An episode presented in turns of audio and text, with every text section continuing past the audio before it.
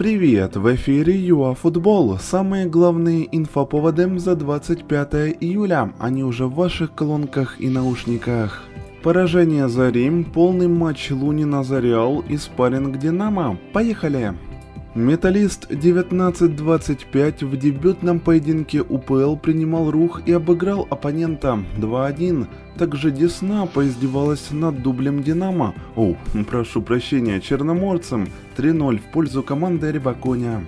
И также добавим, что Заря крайне неожиданно проиграла Александрии 0-1. Немного Олимпиады. Фехтовальщик Игорь Рейзлин в личном первенстве шпажистов победил двух швейцарцев и египтянина, однако в полуфинале проиграл французу. А вот в бою за бронзу он одолел итальянца. Это первая олимпийская медаль в мужском фехтовании на шпагах в истории Украины.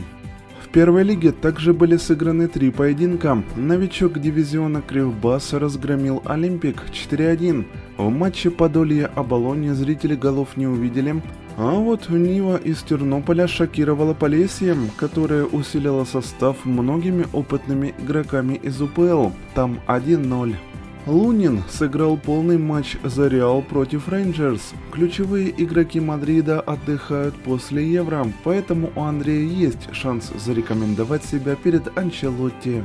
Да, наш голкипер старался, однако оборона его команды дважды дала сбой, а атака забила всего один. Ну и Джерард как поднял глазга, а?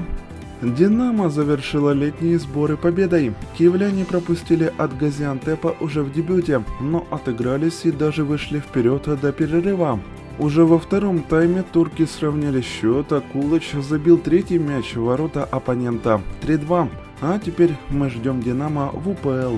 А на этом мы завершаем наш короткий выпуск за 25 июля. До новых эфиров ЮАФутбол.